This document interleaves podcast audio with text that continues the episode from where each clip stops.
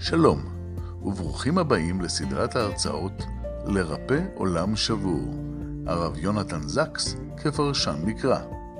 בכל שבוע תימסר הרצאה אקטואלית על פרשת השבוע, עם תובנות ופרשנויות לדרכו הייחודית של הרב זקס, זיכרונו לברכה. הסדרה מופקת על ידי עמותת החברה לחקר המקרא, מיסודו של דוד בן גוריון. והשבוע, הרצאה מספר 9, אתגר, צדיק ורע לו בזמננו, מאת הרב עמית קולה. אנו מאחלים לכם האזנה נעימה.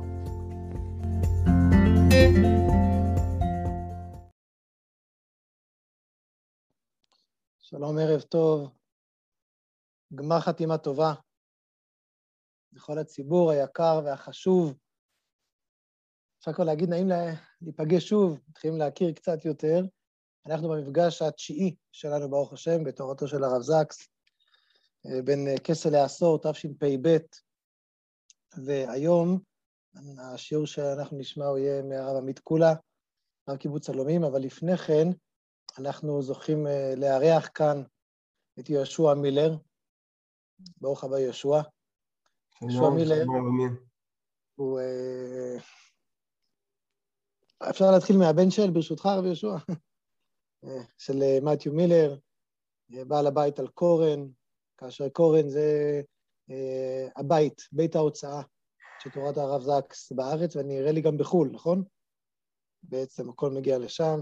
אז אתם הצינור שדרכו הרב זקס בעצם מגיע אלינו, מגיע לציבור. אז קודם כל תודה. נראה לי, אולי, זה הפורום לומר תודה בשם רבים על, על התורה, על הדור הזה שאנחנו מקבלים דרככם. ואולי נתחיל דווקא מהנקודה הזו, אמ, איפה זה נגמר? כמו שהרב זקס אה, הלך לעולמו, לצערנו, עוד מעט זו שנה, מה הוא השאיר לנו? מה נפסק באמצע? מה היו התוכניות הלאה לבוא ולהמשיך? אה, מה היו התוכניות של הרב ושלכם? אז אה, תודה רבה, הרב עמי.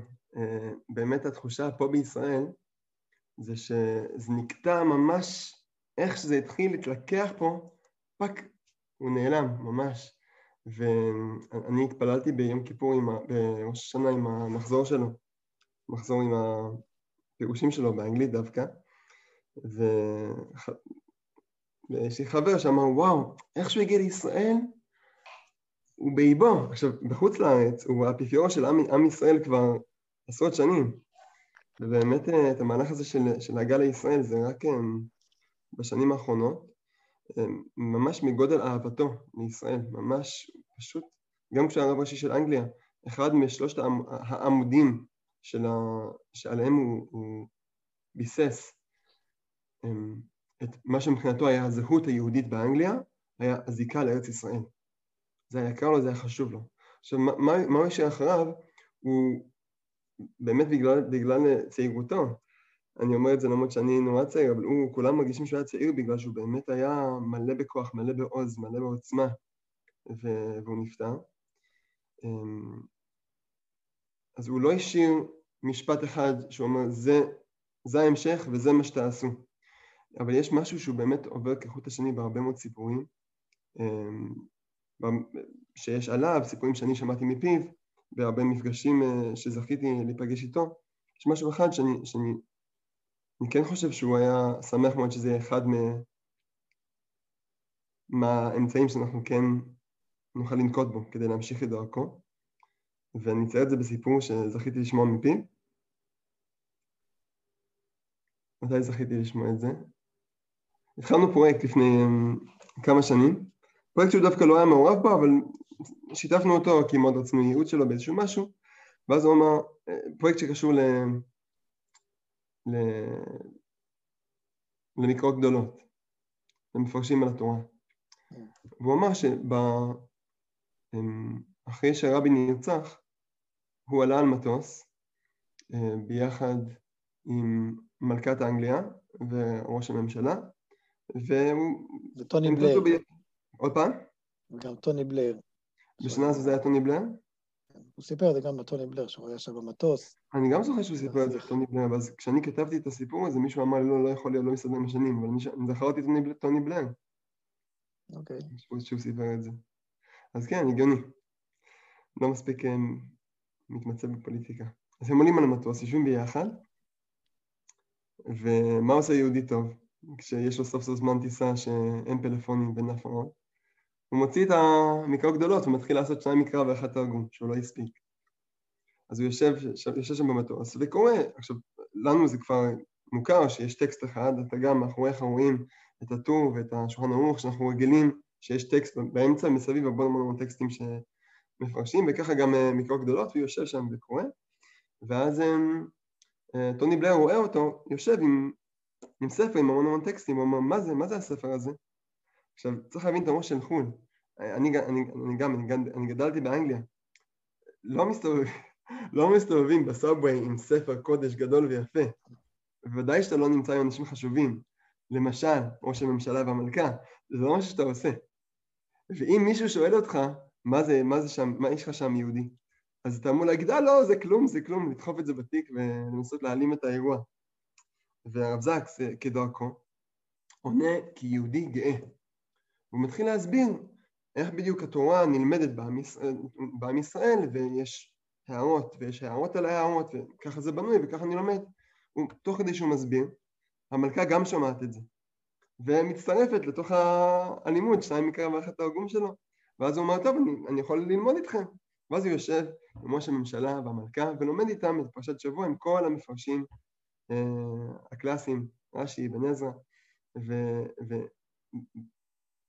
ובעיניי זה, זה, זה סיפור שהוא סופר מאפיין את, אה, את הגאווה היהודית האמיתית, האותנטית שהיה על הרב זקס, אה, ש... ש... שהיא גם, גם נוכחת במילים שלו. כלומר. אחת הסיבות שהיו לרב זקס, גם בישראל וגם באנגליה, וגם בכלל בעולם, כל כך הרבה אנשים שכל כך הרגישו קשורים אליו, למרות שהם אף פעם לא פגשו אותו, זה בגלל שהרגישו שיש משהו במילים שלו שמרומם או, או חושף את הרוממות האמיתית שיש כבר בתורה, שיש כבר ביהדות. הוא לא ממציא רעיונות משום מקום ואומר, טוב, בוא נדביק את זה, זה על התורה, הוא מגלה בצורה כל כך משכנעת ומהדהדת כאמיתית את, ה, את העומק ואת המהות שבאמת קיימת, המהות המרוממת שקיימת בתורה, שגורמת לנו, לתלמידים שלו, לקרוא את המילים האלה ולהגיד, וואו, איזה יופי, איזה תורה יש לנו, איזה, איזה גאווה. שהוא עשה את זה גם פנימה, ביהדות, כלומר ליהודים, שרוב היהודי, רוב יהודי אנגליה, שאני לפחות גדלתי איתם, לא, הם לא affiliated, כלומר הם לא מזוהים עם היהדות, הם לא שומרים אה, כשרות, אה, והוא גם עשה את זה החוצה, גם עשה את זה כלפי גויים, ואני באמת חושב שלמשל אחד הפסוקים שהכי הכי מאפיינים את הרב זקס, לא רק כלפי הגויים, אלא כלפי האזורים הפחות יהודים בתוך עם ישראל, או הפחות הם גליגיוזים, הפחות אובזרבנט בתוך עם ישראל, זה, זה ושמרתם ועשיתם כי היא חוכמתכם ובינתכם לעיני עמים אשר ישמעון את כל החוקים האלה ואמרו רק עם חכם ונבון הגוי הגדול הזה. כאילו, וגם בפסוק וראו כל עמי הארץ כי שם השם נקרא עליך ויראו ממך. זה פסוקים מאפיינים את הרב זקס, שאנשים אומרים וואו איזה תורה יפה יש לנו. וכך גם כש... זה מראה על, גדול ישראל, גם ברגע שהוא נפטר, אנשים אחרי זה מחזיקים את התורה. אומרים, גם כשהרב זקס לא נמצא פה, יש לנו תורה כל כך יפה, אנחנו כל כך גאים בה. ואני חושב שגם לימים האלה, נראה שאנחנו צריכים לסיים בזה, גם בימים האלה של, של, של חזרה בתשובה של כל עם ישראל, אנחנו יכולים לעשות את זה לא רק כלפי הגויים, ולא רק במקומות העבודה שלנו, להיות גאים ביהדות שלנו, אלא גם ממש כל אחד עם עצמו, לראות איפה הוא גאה להיות יהודי, איפה, איפה הוא, הוא מוצא את התורה אמ, שבעיניו מפעימה אותו, והוא, והוא שמח בה, והוא גאה בה, הוא לא מטמין אותה, אני חושב שזה משהו שבאמת הרב זקס היה מאוד מאוד רוצה שאנחנו נעשה גם בישראל כשאנחנו לא מסתובבים בין גויים, שאנחנו נסתובב עם ראש מורם, עם ראש יהודי גאה ומורם, ושזה יהיה מבוסס על התורה האמיתית, על התורה היפהפייה שלנו. נראה לי שאנחנו נסתפק בזה, הרב אמיר. תודה, רק עוד אה, שאלה אחת, רק אולי רק כן. אמירה אחת, כשהוא פעם אחת, את הסיפור הזה שאתה זכית לשמוע ממנו, שזכית, אמ, הוא סיפר פעם באיזשהו שיעור, באחד השיעורים שלו בעל פה, והוא אמר שהוא, תוך כדי שהוא יושב במטוס וקורא את ה... ומסביר להם מה זה רש"י ופרשנים, צף, הגיע, צף לו בראש הפסוק, ואדברה בעדותיך נגד מלכים ולא אבוש. כי הוא אומר, זה, זה פשוט, מתי, מתי יוצא ל, לרב ללמד תורה, חומש, באוויר, ל, למלכים, כפשוטו. ממש. זה דבר ש, ש, שהוצף בו הפסוק הזה. לא רק זה. כן. אה, לא רק זה, אה, אה, יכול להיות שזה הפסוק שצף לו בגלל שאולי אז הוא היה פחות רגיל, אבל כשראשי המדינות, ראש ממשלת צרפת, ראש ממשלת אנגליה, כמובן, וגם ראש ממשלת גרמניה, כשהם רצו להתייעץ עם נציג היהודים, הם קראו לרב זקס, כלומר זה, זה היה, זה היה הארכריזי שלנו, זה רבי שמואל הנגיד, זה רבי יצחק אברבנאל, זה בדור שלנו. רק גרסת 2000 2020, 2010, כלומר זו הגרסה שלנו, שיש חכם יהודי שסומכים על דעתו לא רק בענייני יהדות, כמו שטוני בלר מתייעץ איתו המון, זה שמעתי ממנו הרבה פעמים, שהיו קוראים לו להתייעץ איתו כי רצו את דעתו, רצו את החכם היהודי, אלא שהוא מסתובב עם כיפה. יש לי עוד המון סיפורים, אבל באמת זה לא, זה, זה לא הנושא של, של, של, של השיעור היום. אמרת, אמרת שנסיים, אז זה בתנאי שאתה נותן לו בלי נדר הבטחה למפגשים נוספים, כי לשמוע דרכך את הדברים האלה, זה ממקור ראשון ממש. במיוחד עם כל העשייה, וכל המפגשים, וכל ההוצאה לאור של ה... לא של הספרים, של התורה שלו, שאתם uh, עובדים. כן, אז יש לנו הבטחה, הנה פה, יש פה כמה עדים, בלי נדר. נזכה לעוד מפגשים, יהושע. נשמע ממך. בעזרת השם.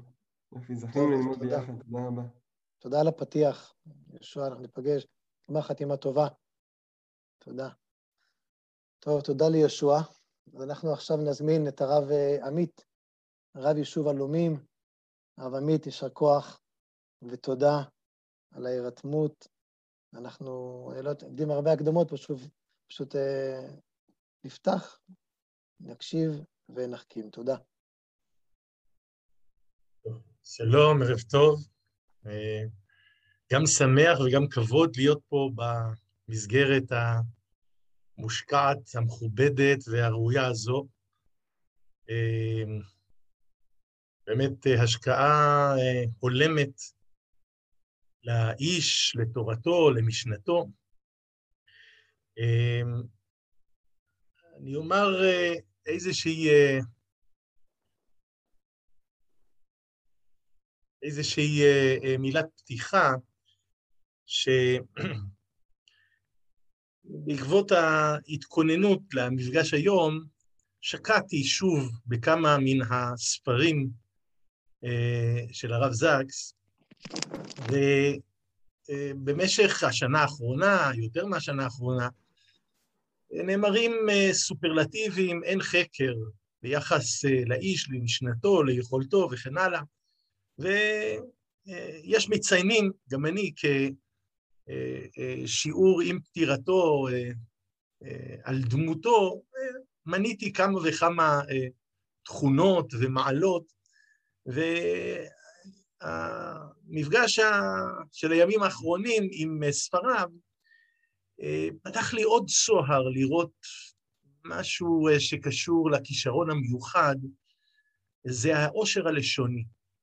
היה לו עושר לשוני, אני לצערי קורא אותו בעברית ולא באנגלית, אבל uh, uh, ממה שמופיע, מה שמצליח לחדור דרך התרגום, uh, יש עושר לשוני שמאפשר להקיף יותר תופעות, להבחין בין תופעות, להצביע על גוונים שלהן.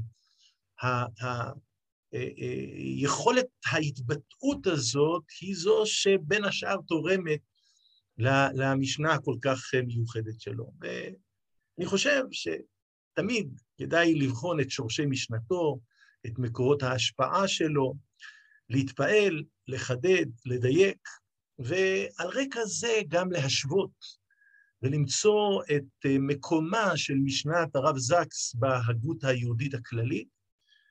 ומשהו מן הדבר הזה אני רוצה דרך העינית דרך החריר המאוד צר של הנושא שלנו היום, למרות שהוא נושא גדול, וגדול וגדוש, אה, אה, גם לזהות את החידושים של הרב זקס בסוגיה, וגם לנסות ולמקם את ההגות שלו, ההגות שלו בתוך, בתוך המרחב הכללי. אז קודם כל אנחנו יודעים שהשאלה של צדיק ורע לו, ובכלל קיומו של הרע בעולם, היא שאלה שהטרידה את העולם הדתי והעולם היהודי מימים קדמונים. יש לזה שורשים במקרא, יש בזה עיסוק בדברי חז"ל, אבל מי שניסח את השאלה הזאת בהקשר שהולם את הדיון שלנו היום, שהצביע על החשיבות והקריטיות של השאלה הזאת, הוא הרמב"ן. הרמב"ן בהקדמת פירושו לספר איוב כותב, ויש דבר מכאיב הלבבות ומדאיב המחשבות. ממנו לבד נמשכו רבים בכל הדורות לכפירה גמורה, והוא הראות, הראות. בעולם משפט מעוקל, וצדיק ורע לו, רשע וטוב לו. וזה שורש המרד לכל המורדים מכל אומה ולשון.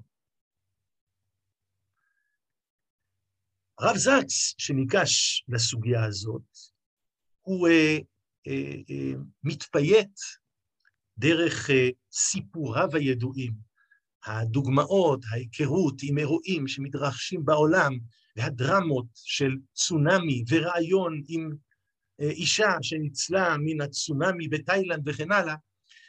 אה, ועם כל זאת, עם, עם השוני במוזיקת הרקע, הוא מנסח את השאלה ממש כדברי הרמב"ן. איך יכול אלוהים לאפשר בעולמו סבל בלתי הוגן? איך הוא יכול להרשות שילד תמים אחד ימות? אין עוד שאלה הקורעת את לב האמונה כמו השאלה הזאת. אם אלוהים טוב, איך יש כל כך הרבה רע בעולם? השאלה הזו ושכמותה גורמות ליותר אנשים לאבד את אמונתם מכפי שעושה כל שאלה אחרת. אין שאלה עמוקה ממנו. מי שאינו סבור שזו שאלה רצינית, אינו אדם רציני. זו שאלת השאלות, והיא תובעת מאיתנו יושר מוחלט לא פחות מכך. אה, מי שרגיש לסגנונות כתיבה, יכול אה, לשים לב שיש פה בהצגת הדברים איזושהי נפילה מן הסטייל המצוחצח אה, ומנוסח, כן? זו שאלה שאין עמוקה ממנה. מי שאינו סבור שזו שאלה רצינית, אינו אדם רציני. תהיתי ביני לבין עצמי כלפי מה הדברים האלה מכוונים, איזה מין שיפוטיות כזאת על, כלפי מישהו לא ידוע, מה, מה זה עושה פה בתוך המרחב הזה? עכשיו, אני לא הייתי מתעכב על זה, אלא אם כן הדבר הזה היה אולי איזשהו אה, חריר למפגש הראשון שלי עם הרב זקס. אני לא, לא פגשתי אף פעם את הרב זקס בחיים חיותו, לא בשום מפגש, מפגש חי, והאמת היא, לא שמעתי עליו. אני נסעתי לבקר תלמידים שלי באנגליה,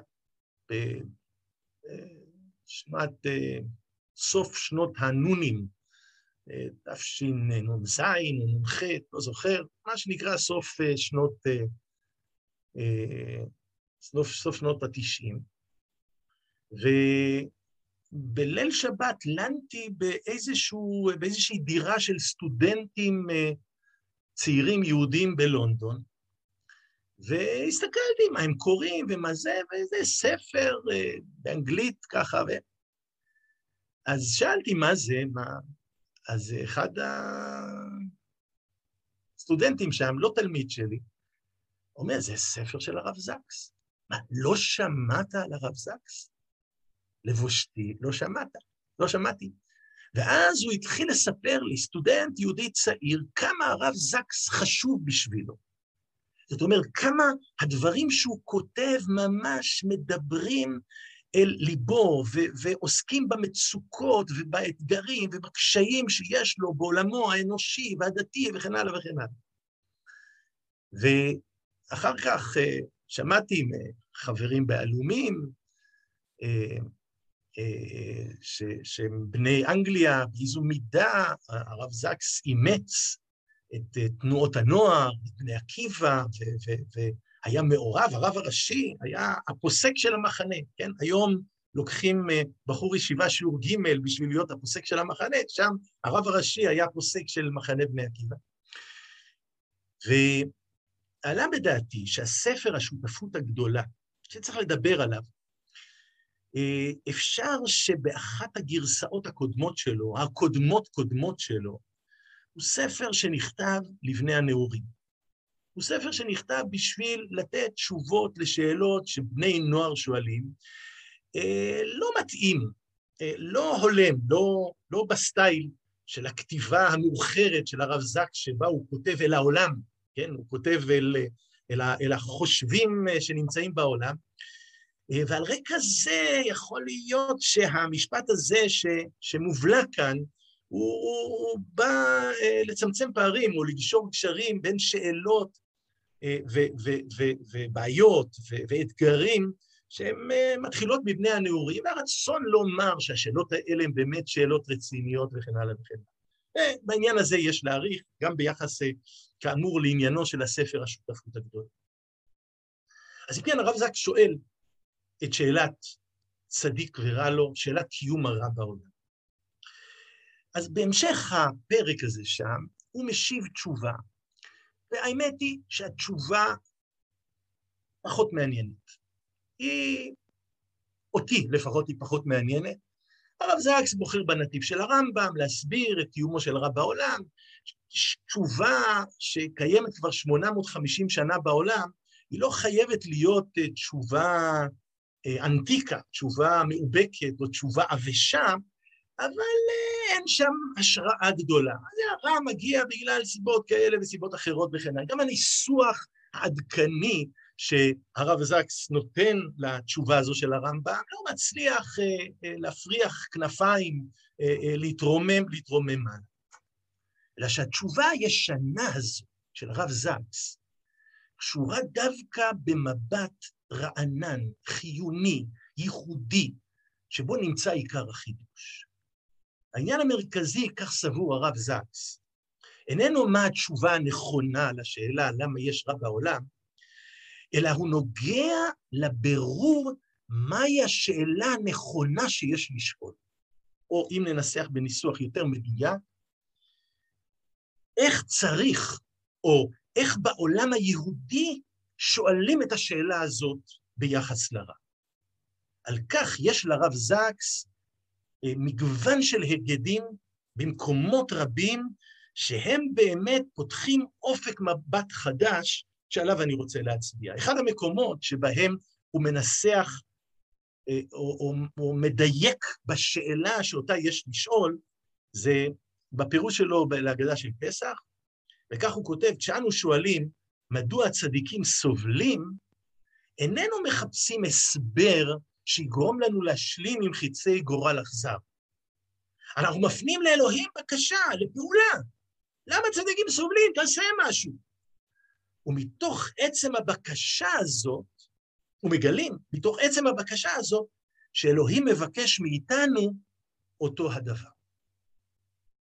עכשיו, את המשפטים האלה אני אסביר אה, בהמשך הדברים, אבל הנה יש לפנינו את, ה, את ההבחנה בין השאלה היהודית, השאלה של המסורת היהודית, לשאלת הרוע והעוול והבגידה בכללים של צדק, שצדיק ורע לו, מה אנחנו שואלים באמת, מה טיבה של השאלה שאנחנו שואלים, לעומת אה, ניסוחים אה, אקדמיים כאלה ואחרים. אז בעיסוק שלו המדויק בשאלה הזאת, אה, בהגדה של פסח הוא לא עוסק שם, אבל, אבל הוא נותן את ההגדרה היפה. על המסקנה הזאת, בספרים ההגותיים שלו, הוא מגיע אחרי סיבוב ארוך בספר איוב. ספר איוב עוסק בו הרב זקס בשני מקומות, הוא עוסק בו בפרק י"ב של השותפות הגדולה, ובאופן מקיף ורחב יותר, בעיקר בפרק י"ד של לרפא עולם שבוע. אם אני אמצה את הרקע, סבלו של איוב, תביעתו למענה והסבר מאלוקים מה הפשר של הסבל הבלתי מתקבל על הדעת הזה שהוא סובל, זוכה בספר, בספר איוב, לשתי תגובות. אני רוצה להראות אחר כך שהוא זוכה לשלוש תגובות, אבל זוכה לשתי תגובות ידועות. האחת היא תגובה של רעב, רעב של איוב, שאיתם מתנהל הדו-שיח ברובו של הספר, סבורים שאם יש סבל יש חטא, ולכן בהכרח איוב חוטא. התגובה הזאת, בסופו של הספר, זוכה לביקורת של האל, בטענה שהם לא צדקו, וגישתם היא גישה שאפשר להבין גישה מתנשאת או חוטאת, והיא זקוקה לכפרה. הגישה האחרת, התשובה האחרת, או המענה האחר לתביעה הזאת של איוב, היא המענה האלוהי שמופיע בפרקים האחרונים של ספר איוב, שבעיקרו יש בו שאלות, שלהבנתי יש בהן כדי לערער על זכות העמידה של איוב לשאול את השאלות שלו. אה, אה, איוב כבן אנוש, אופק מבטו קצר ודל, ולכן אין מקום. תבין איוב, אומר לו ריבונו של עולם המתגלה אליו, תבין ששאלתך אה, לא, לא, לא מגיעה מן המקום הנכון, ואין לה את היכולת להתמודד עם ההוויה כמו שהיא. הרב זקס, כאשר הוא ממצה בדרך קצת שונה את ההתייחסות לספר איוב, הוא שואל, יש צדק או אין צדק? מה הספר הזה רוצה להגיד? זה ספר מבלבל. הוא מעלה שאלות ואינו לא, לא עונה להן. אה, אה, מעבר לזה, לא מצופה שספר כזה יהיה חלק מכתבי הקודש, ספר איוב איננו מובן כלל, וכן הלאה וכן הלאה. ואז הוא אה, עושה מהפך, פענוח, מפענח את ספר איוב במין מהפכה קופרניקית של השאלה שצריך לשאול. מאיפה אנחנו מתחילים? מהי נקודה יציבה ומה הנקודה המתנועעת? הוא טוען שהעומד למבחן בספר איוב אינו איוב, אלא אלוהים. השאלה הרגילה, כיצד בהינתן מה שידוע לנו על העולם, אנו יכולים להיות בטוחים שאלוהים קיים? זו השאלה, שאלת האמונה שכל נער בן 16 שואל אותה, האם אה, זה נראה, לאור הניסיון שלנו, שיש אלוהים? טוען, טוען הרב זקס, יש שאלה הפוכה, שהיא לא פחות חשובה. והיא, כיצד בהינתן מה שידוע לנו על אלוהים, אנחנו יכולים להסביר את קיומה של האנושות. איזה, איזה שיגעון זה לברוא בני אדם. מדוע הבורא, החכם, הטוב, הכל יודע והכל יכול, שיצר יקום של יופי ושל סדר, הכניס עליו צורת חיים אחת, הומו סאפנס, המסוגלת להרוס את היופי וליצור אי סדר. זו השאלה. התנ"ך אינו ספרה של האנושות על אלוהים, הוא ספרו של אלוהים על האנושות. כן, אה, אה, אה, הוא, הוא, הוא מחדד, יש לו, יש לו הבא למשפטים כאלה, ש, ששמים את הראש על הרצפה ואת הרגליים למעלה, והנה זה, זה מה שהוא עושה שוב ושוב בסוגיה הזאת. התנ"ך מניח, כמובן מאליו, שאלוהים יכול לבנות בית לאנושות. השאלה המבצבצת מכל פינה בו, האם האנושות יכולה לבנות בית לאלוהים? הענקת החופש לבני אדם הייתה מצידו של אלוהים צעד גורלי של הגבלה עצמית, סיכון. האמת היא שבבית המדרש שבו אני התחנכתי, לא היו מדברים כך על ריבונו של עולם. כן, לוקח סיכונים וכל מיני דברים מן הסוג הזה, אבל uh, כבר התרגלתי בעולם שסביב כן, העולם הצעיר אה, נוטה לדבר בסגנון כזה. זה מעבר לשאלות הפילוסופיות, האם, האם זה אה, היחס היאה, כן, האם, האם, האם זה אה, אה, אה, רציונלי, לדבר ככה אל אלוקים, יש פה איזו שאלה של יחס של כבוד, אבל הנה אומר הרב זקס, זה הפענוח של ספר איוב. ספר איוב שואל את השאלה האם אלוקים פעל בחוכמה, בהיגיון, בצדק. השטן שואל את, יש לך מישהו שהתוכנית שלך הצליחה איתו? יש פה מישהו, אתה יצרת אנושות, האם האנושות השיבה כגמולה על יצירתה?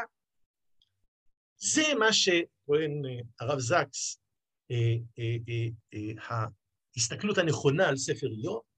הבריאה הייתה מעשה אמונה מצידו של אלוהים. אנחנו כאן מפני שהוא רצה שנהיה כאן, ואנחנו חופשיים מפני שאדון הכל פינה מקום לחופש שלנו. למרות כל הרע שאנו עושים, הוא אינו חדל להאמין שיום אחד נמצא את דרכנו חזרה אליו. שהרי בדבריו אלינו נתן בידינו את המפה, את המדריך, את דרך השיבה.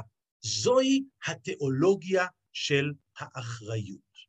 או במילים אחרות, לרפא עולם שבור.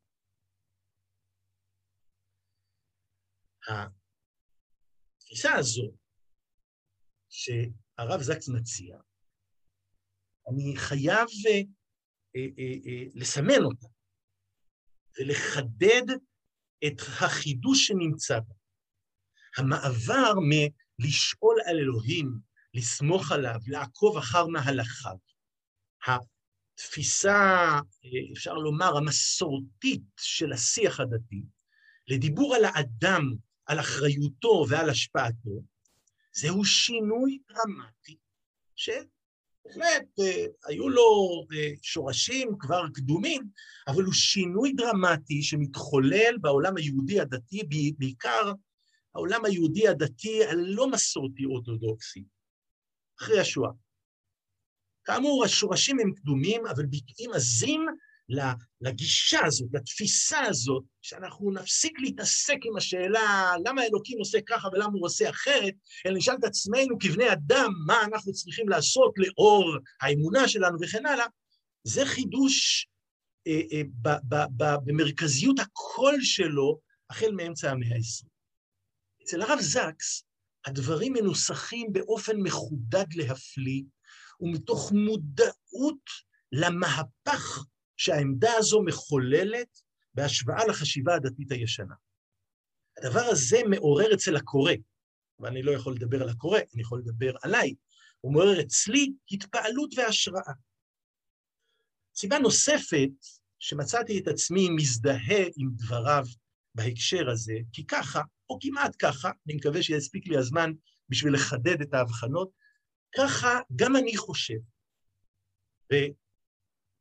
לשם כך אני רוצה בזריזות להציע כמה פורמולות שאולי יכולות לעזור לנו במסע הזה דרך נבחי ההשגחה האלוקית והאתגר שמושם בפני האדם.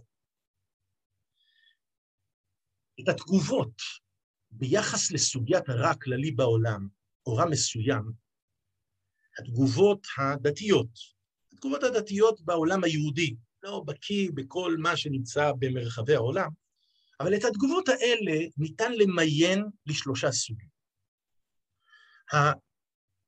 הגישה האחת היא גישה שהייתי קורא לה הכחשה או הדחקה. זאת אומרת, אנחנו מגיעים לשאלת הרע או הרוע בעולם, צדיק ורע לו. אה, תאמר הגישה הזאת, אלו שאלות שאין לשאול אותן, משום שהן מוליכות למקומות לא טובים, הדחקה. או שאין לנו סמכות, לא סמכות מוסרית ולא סמכות רציונלית, להקשות, להקשות על הגדול מכל. זו הכחשה. אין קושייה. קושייה אפשר להקשות כשאתה נמצא ברמה או ביכולת ההבנה. אין מקום להקשות קושייה. הכחשה או הדחקה. זו גישה אחת. הגישה השנייה היא גישה של הצדקה. זאת העמקה מחשבתית, הרחבת אופק המבט, שמובילה למסקנה שהרע הוא מוצדק, או שהרע הוא איננו רע, ורק מחשבה שטחית זיהתה את הקושי בחושבה שיש פה משהו לא תקין מבחינת כללי הצדק. זאת אומרת, הצדקה עושה איזשהו מהלך בכל מיני אופנים, בכל מיני שיטות, אבל כשאנחנו לוקחים את כל השיטות האלה ומנסים לבחון מה הם עשו פה בסוגיה, מה הם ביקשו לומר, מה איך הם ביקשו להתמודד עם השאלה? הם ביקשו לייצר הצדקה. אבל יש גם גישה שלישית. לגישה השלישית, אני המצאתי את הכותרת של ה... אה, אה, את השם של, ה... של הקבוצה הזאת, זו גישת הערצה. הערצה עם א', טרפורמינג. המילה הערצה היא מילה שנוצרה בתוך המדע הבדיוני, אה, ואחר כך עברה להיות חלק מן המדע התקני. המשמעות של המילה הערצה זה לשנות את תנאי היסוד בגרם שמימי, בכוכב, לשנות את התנאים כדי שהם אה, אה, אה, אה, יתאימו לחיים אנושיים. להעריץ, פירושו של דבר לעשות ארץ, במובן של כדור הארץ. אני לקחתי את המילה הזאת והעתקתי אותה אל, אל התחום הפרשני התיאולוגי. התחום הפרשני, אנחנו לא ניגע בו בכלל, אבל נאמר את הדברים באופן הזה. האדם מתערב כדי לשנות את המציאות, את התנאים כדי שיהיה אפשר לחיות. אגב, זו נקודה מאוד מעניינת. הערצה, גם אם היא מילה שמופיעה במדע התקני, היא דמיונית לגמרי. אומרת, עוד לא הצליחו להעריץ שום כוכב. וכבר עכשיו האתיקנים דנים בשאלה האם זה מוסרי שבני אדם יתנהגו כמו אלוהים, שהם ייקחו גרמים שמימיים וישעבדו אותם או ישנו אותם כדי שיתאימו לחיים האנושיים. והדילמה הזאת היא דילמה שמופיעה בקונטקסט הזה. באיזו מידה האדם יכול על אה, אה, אה, צעדיו הקטנים לנסות ולשנות את הסדרים שנמצאים מסביבו כדי שיהיה צדק. האדם המעריץ, או בעלי הגישה המעריצה, אינם מצדיקים, אלא הם פועלים כדי שיהיה צדק. הם יוצרים את הצדק בפעילות שלהם. אפשר שלאחר יצירתו של המעריץ, נוכל לומר שאכן יש כאן צדק.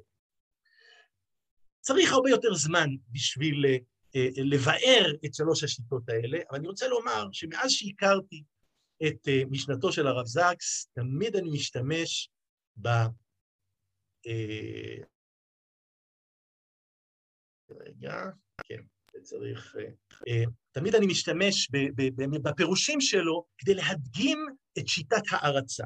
למשל, בהגדה של פסח, מקום אחר בהגדה של פסח, יש לו שם פירוש שהוא מביא אותו בשם הרב מוישה פוירשטיין. אה, בשאלה על הפסוק בברכת המזון, הלקוח מתהילים, נע ראיתי גם זקנתי ולא ראיתי צדיק נעזב. כן, שואלים השואלים, באמת? אף פעם לא ראיתי צדיק נעזב, לא היו זמנים שבהם צדיקים נעזבו, תמיד צדיק וטוב לו. אז מה, מה פשר האמירה הזאת, לא ראיתי צדיק נעזב? אז פירש הרב משה פוירשטיין פירוש שהרב זקס מזדהה איתו ומביא אותו בתוך ההגדה שלו, שאם בוחנים את המילה ראיתי אה, במקרא, אנחנו מוצאים שראייה היא לא תמיד, יש לה משמעות פסיבית. כן, לא ראיתי, פשוט לא נגלה לעיניי. לא ראיתי, פירושו של דבר, לא נתתי לאירועים לעבור לידי בלי שאני אנסה לשנות אותם. כן, אה, הדוגמה היא, כי איך אראה, כך אוכל וראיתי באובדן מולדתי. זאת אומרת, אני, אני, אני, אני לא יכול לראות ולשתוק באובדן, אסתר, לא אוכל לראות ולשתוק באובדן מולדתי. זאת אומרת, פירושו של דבר, נא ראיתי, גם זקנתי ולא ראיתי צדיק נעזב, זה לא שבח כלפי ההשגחה האלוקית, אלא זה שבח עצמי שמשתבח בו האדם האומר, נא ראיתי גם זקנתי, ובשום פנים ואופן לא ראיתי צדיק נעזב ולא עשיתי שום דבר כדי להושיע אותו. איזה מהפך עצום מפסוק שאמור להיות שבח כלפי uh, השגחת הבורא בעולם, להשתבחות עצמית שאולי באופן מאוד מתוחכם היא חלק מהשגחת הבורא בעולם. הבורא משגיח על העולם דרך מפעלם של בני האדם שנוטלים עליהם את האחריות לעשות את העולם עולם טוב, כן? לא נוכל לעמוד על דם רעינו כי שומרי אחינו אנחנו. אה, אני רוצה להוסיף תוספת אחת, שהיא בעיניי חיונית בהקשר הזה. רמזתי קודם שבספר איוב יש לא רק שתי גישות, אלא שלוש גישות.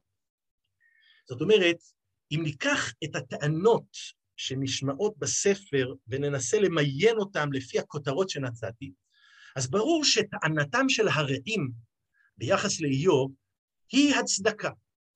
היא הצדקה שזכתה לביקורת, אבל היא מאפיינת את הניסיון האנושי למצוא צידוק לאירועי העולם, לרע שנמצא בו, לפעולו של אלוקים. אז ניסינו שם בספר איוב לתת מענה לרע דרך הצדקה. תשובת השם, שמופיעה בפרקים האחרונים, אם נעיין בה, להבנתי היא נכנסת תחת הכותרת של הכחשה. זאת אומרת, האמירה הזאת, איפה היית שיסדתי תבל? היא למעשה אומרת שהאדם אין לו זכות עמידה לשאול את השאלות, משום שאופק המבט שלו צר מדי. אז יש לנו בספר הצדקה, ויש לנו הכחשה. אבל הדבר המפתיע הוא, נסתר מעיני רבים, שיש בספר איוב גם את הנתיב של הערצה. הספר מסתיים בביקורת על הרעים, בתפילת איוב על רעיו שלא ייענשו, ובהפי אנד, כן? ואדוני שב את שבות איוב בהתפללו בעד רעהו. ויוסף אדוני את כל אשר לאיוב למשנה. ואנחנו יודעים שהיה לו יותר בקר ויותר צאן, והיו לו בנים, והיו לו שלוש בנות היפות ביותר בעולם וכן הלאה, כל זה, וימיו היו 140 שנה. אבל הפסוק שנסתר מעיני רבים, זה שלפני שהמקרא מפרט איך שב איוב את שבותו, איך שב השם את שבותו של איוב, ואדוני שב את שבות איוב והתפלל לו בעד רעהו, ויוסף אדוני לאיוב את כל אשר לאיוב למשנה, יש פסוק שאומר, ויבואו אליו כל אחיו וכל אחיותיו וכל יודעיו לפנים, ויאכלו עמו לחם בביתו, וינודו לו, וינחמו אותו על כל הרעה אשר הביא אדוני אליו, ויתנו לו איש כסיתה אחד ואיש נזם זהב אחד. אולי בגלל שכסיתה ונזם זהב זה לא כל כך הרבה, אה, הפסוק הזה נעלם מעיני רבים. לחשוב כמה רעים היו לאיוב, אולי היו לו הרבה מאוד, שכל אחד נותן אה, שקל, יש לך מיליון חברים, זכית לסכום גדול. במילים אחרות, ספר איוב שם לפנינו את שיטת הערצה. איוב סובל, יש עוול במצב של איוב. מעבר לרע שיש לו, זה לא מוצדק. אפשר להתלונן, אפשר לבוא חשבון עם כל הדברים שבעולם, ואפשר לא רק להסתפק במנות ראש, ואפילו לא בניחומים של דיבור, אה, לא אה, אה, מצופה דווקא להיסמך לישועת אלוהים, אלא כסיתה אחת ונזם זהב אחד, היא תבנה את השיבה השלמה. ואז הפסוקים מסיימים מה את כל הדברים הטובים שהיו לאיוב. הנה לפנינו בספר איוב עצמו, בפסוק אחד דק ומדוקדק, יש לנו את התפיסה שמדברת על אחריות האדם אה, לעשות, לעשות את השינוי. אצל הרב זקס, הדבר הזה קשור לאיזושהי תזת על, שאני רוצה אה, באיזושהי מידה להפליג איתה קצת, ולהעיר על הערה, ואז אה, נצטרך לסיים. הוא כותב, אה, אה, לרפא עולם שבור, ניזכר בביקורת המרקסיסטית. מהי הביקורת המרקסיסטית? הדעת גורמת לנו להיות פסיביים, לא אקטיביים, תלותיים, לא עצמאיים. היא מנחה אותנו להשלים עם העולם, לא לשנות אותו. על פני השטח זה נשמע נכון. התנ"ך מספר לנו על ישועותיו של השם, לא על אלו שמחוללים בני אדם. אבל אומר הרב זק, נדמה שהמסר של, סליחה, נדמה שהמסר של התורה הוא, תתפלל, אל תפעל, חכה בסבלות, אל תיטול יוזמה. אם ירצה השם, הדבר יקרה, אם לא ירצה, לא. הכוח המעצב את ההיסטוריה מצוי מעבר להשגתה של האנושות. זו קריאה פשטנית של המקרא, שמוליכה לביקורת המרקסיסטית, שאם אנחנו רוצים שבני אדם אה, יעשו שינוי ו- ויפעלו כדי שהמקום פה יהיה יותר טוב, צריכים לנתק אותם מהדת. אבל הרב זק טוען, טען שההפך הוא הנכון. בתנ"ך ניכרת תנועה מהיוזמה האלוהית אל המאמץ האנושי, מהעל-טבעי אל הטבעי, מנוכחות אלוהית שולטת לנוכחות אלוהית מיפת כוח. כל עוד איננו מבינים זאת, אנו מחמיצים את עיקר המסר המקראי. אלוהים מתחיל במלאכה, אך מבקש מאיתנו להשלימה. זאת אומרת, התפיסה הזו שהתנ"ך הוא, הוא מאתגר את האדם, והוא לא המבחן, המבחן שאם הוא צדיק או רשע, אלא הוא מאתגר את האדם מתוך האמון שהאל נותן בו, מוליך אותנו אל המחשבה הזו שהאל מרפא מן השליטה שלו במציאות. באחד המקומות הוא כותב את זה כמו אה, ילד קטן. ילד קטן, מוליכים אותו, נותנים לו לנסוע עם האופניים, מחזיקים לו מאחורה, ובסוף עוזבים כדי שהוא יוכל לנסוע לבד. המסלול המקראי הולך מהעל-טבעי אל הטבעי.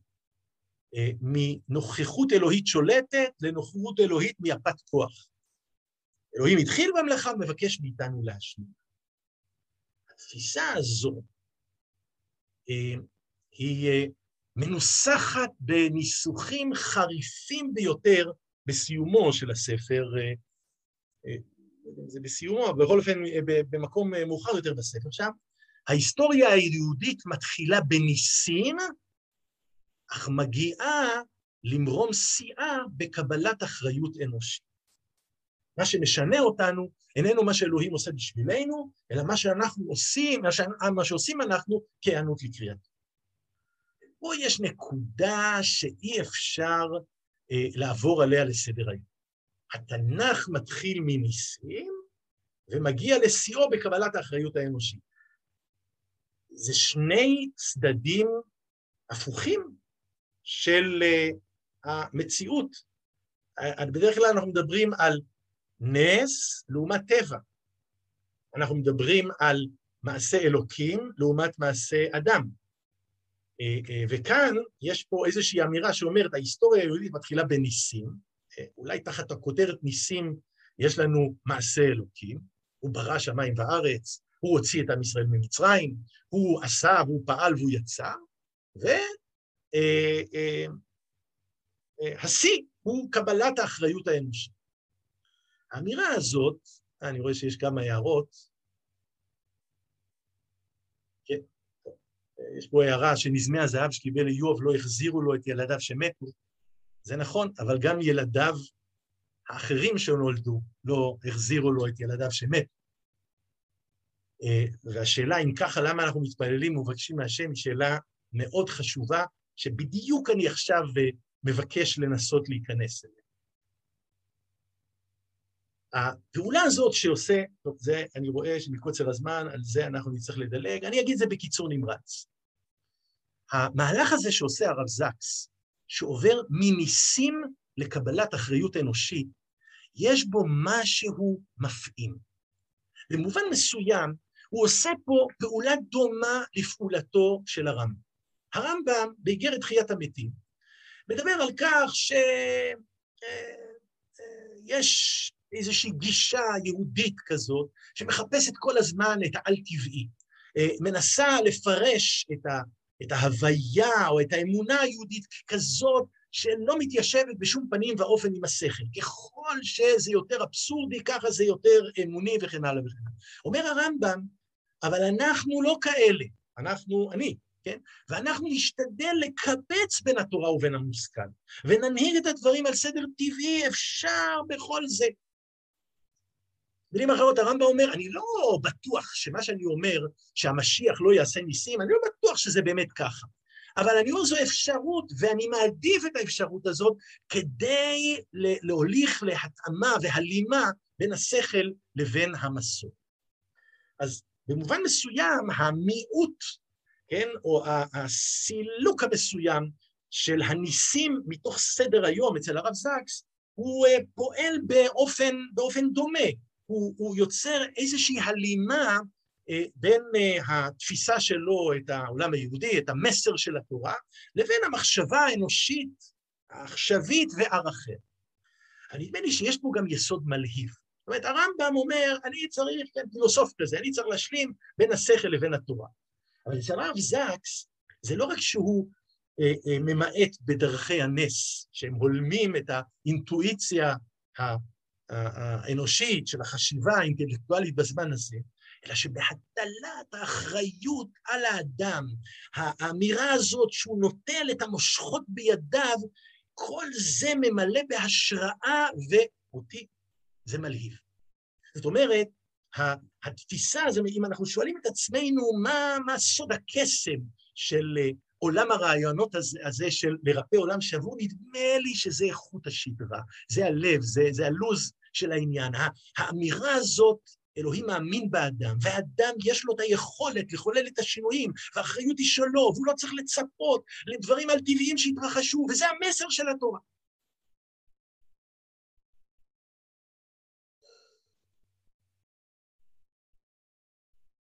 והרב זקס מכריע בעניין הזה הכרעה מאוד חריפה.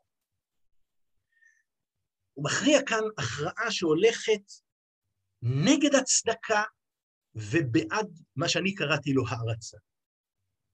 כך הוא אומר, לו יכולנו לראות כיצד הרע של היום מוביל את הטוב של מחר, אם היינו מוצאים את הצידוק לתוכנית האלוקית, לו יכולנו לראות מנקודת המבט של אלוקים בורא הכל, יכולנו להבין את הצדק.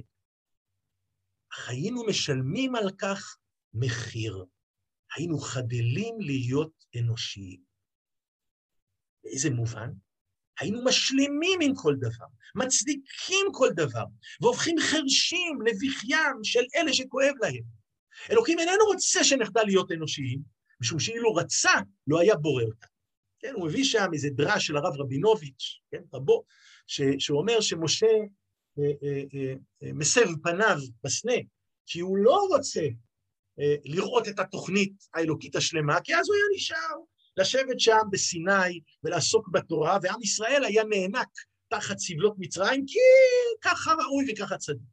זאת אומרת, העובדה שהאדם מוגבל ביכולת שלו לראות את הצדק האלוקי, היא לא רק חיסרון, אלא היא מעלה, ויותר מזה, נשמע מתוך דבריו שיש כאן איזושהי שלילה, איזושהי הטלת איסור על האדם, להיכנס לסוד הסתר של הצדק האלוקי, משום שאז האדם מאבד את הייעוד שלו, והייעוד שלו לעשות את פעולות התיקון של העולם. זאת אומרת, אם אה, נמצה את הדקדוק הזה, הרב זק שם בבסיס ובתכלית של החיים היהודיים על פי התורה את אחריות האדם, את יכולתו, את בחירתו, את חופשו, לעשות את העולם מקום יותר טוב. לרפא עולם שבור. לא האל ירפא את העולם השבור, אלא האדם ירפא את העולם השבור. זה האתגר, האתגר האנושי. באופן הזה יש פה באמת, כמו שניסחתי קודם, איזושהי קריאת כיוון, הטלת אתגר מרשים, מלהיב, אוניברסלי, שבלי בלי, אה, אה, פקפוק וספק עונה לבבות רבים. אבל כנגד זה אי אפשר שלא להקשיב לכך שאין בהשקפת עולמו של הרב זקס מקום להתערבות אלוהית בנעשה בעולם ובחיי האדם. העולם כמנהגו נוהג, והאחריות לניהולו התקין ותיקונו מוטלת על האדם. כמו שאמרתי, זה מרשים מאוד, זה הירואי. זה נותן מענה לכמה שאלות אידיאולוגיות. האם התפיסה הזו אכן משקפת את החשיבה היהודית לדורותיה? האם היא משקפת את חזון המקרא? השאלה איך קוראים אותו, כן? אפשר להתווכח. נראה ששאלת ההתערבות האלוהית בנעשה בעולם לא מתיישבת או לא מוצאת מקום בתודעה האנושית ובהשקפת עולמו המסודרת של הרב זקס. כאן קורה דבר מופלא. הרב זקס הוא נאמנה של התורה ושל המסורת היהודית. לא ייתכן שיחסר אצלו משהו מיסודותיה החיוניים.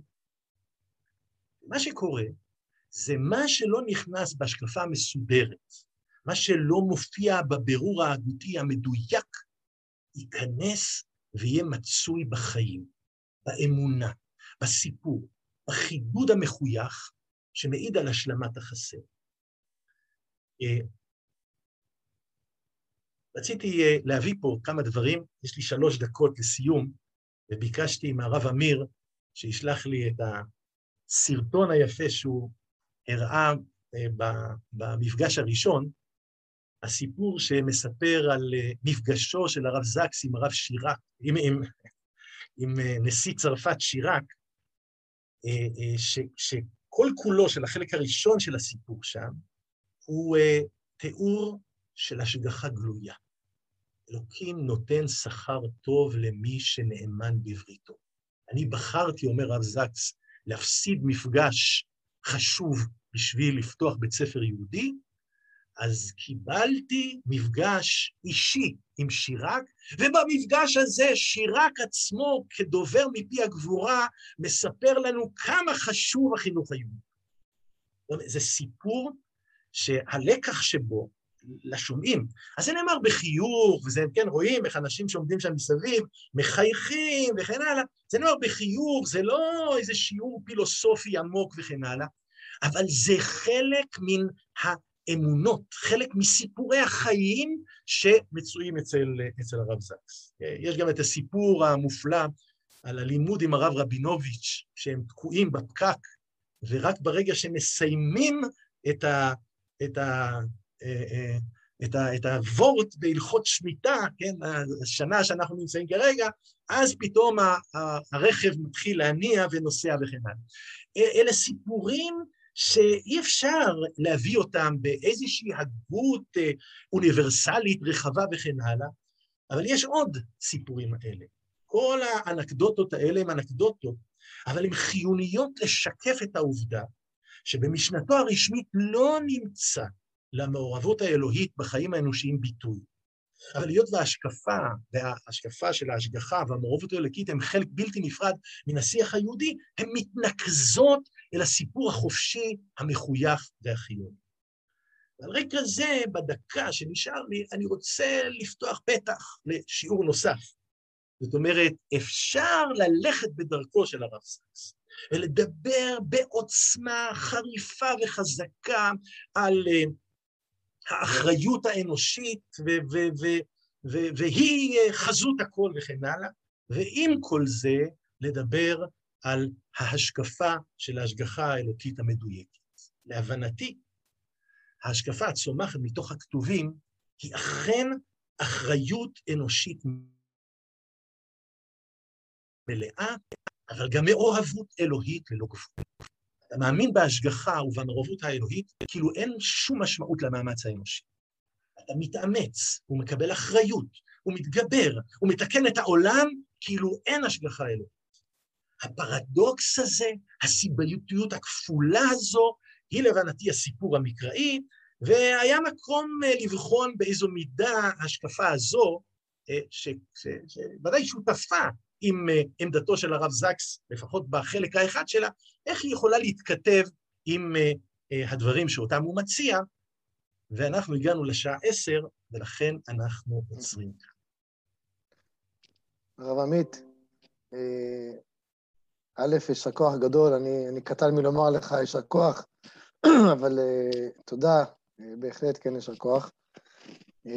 אולי אפשר לסכם את הדברים שאמרת, שבעצם דיברת על החיות. שזה החיות של האדם.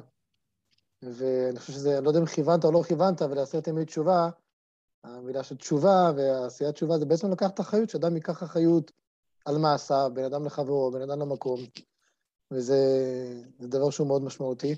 במהלך הדרך נזכרתי בדבר שהרב מביא בהרבה שיעורים שלו בעל פה, זה נמצא בספר שאנחנו עובדים עליו, של התורה שבעל פה שלו, שהוא מביא את המדרש על הבירה הדולקת, שאברהם אה, רואה בירה דולקת והוא מציץ, הציץ עליו בעל הבירה, והרב זקס אומר, רגע, למה בעל הבירה לא מכבה את האש בארמון שלו? אז בעצם הוא אומר שזה בדיוק הסיפור, לכן הוא מציץ, והוא קורא לאברהם, בוא, תכבה ביחד איתי. זו, זו השותפות שלנו, ויש אחריות בעצם על האדם. זה, זו הפעולה האלוהית בעולם שהוא מביא. שהאדם יכבה, ישתתף עם הבורא בכיבוי השרפה. וזה חלק מהדברים. אז uh, לקחנו, רשמתי לעצמי כמה נקודות מהדברים שאמרת, אני רואה גם לפי התגובות, יישר כוח. אחד הדברים שרשמתי זה שאמרת שיעור נוסף. אז uh, גם את זה רשמתי בלי נדר. עוד חזון למועד. כן, אז יש הרבה שותפים לחשיבות האלה, אז תודה, יישר כוח. אה, גמר חתימה טובה לכל, לכולם. שבוע הבא, חמישי, לא יתקיים שיעור, מוצאי יום כיפור. מספיק מוצאי צום אחד כבר עשינו לכם, אה, קטענו לכם את הסעודה של האחר הצום. אז שבוע הבא אבל יתקיים שיעור ביום שלישי, בעזרת השם. וזהו, ולאחר מכן בעוד שבועיים, בעזרת השם, כן, בחול המועד אה, סוכות. ושיהיה אה, גמר חתימה טובה, שבת שלום וגמר חתימה טובה, ותודה שוב הרב עמית, יישר כוח גדול. תודה. יישר כוח, גמר חתימה טובה.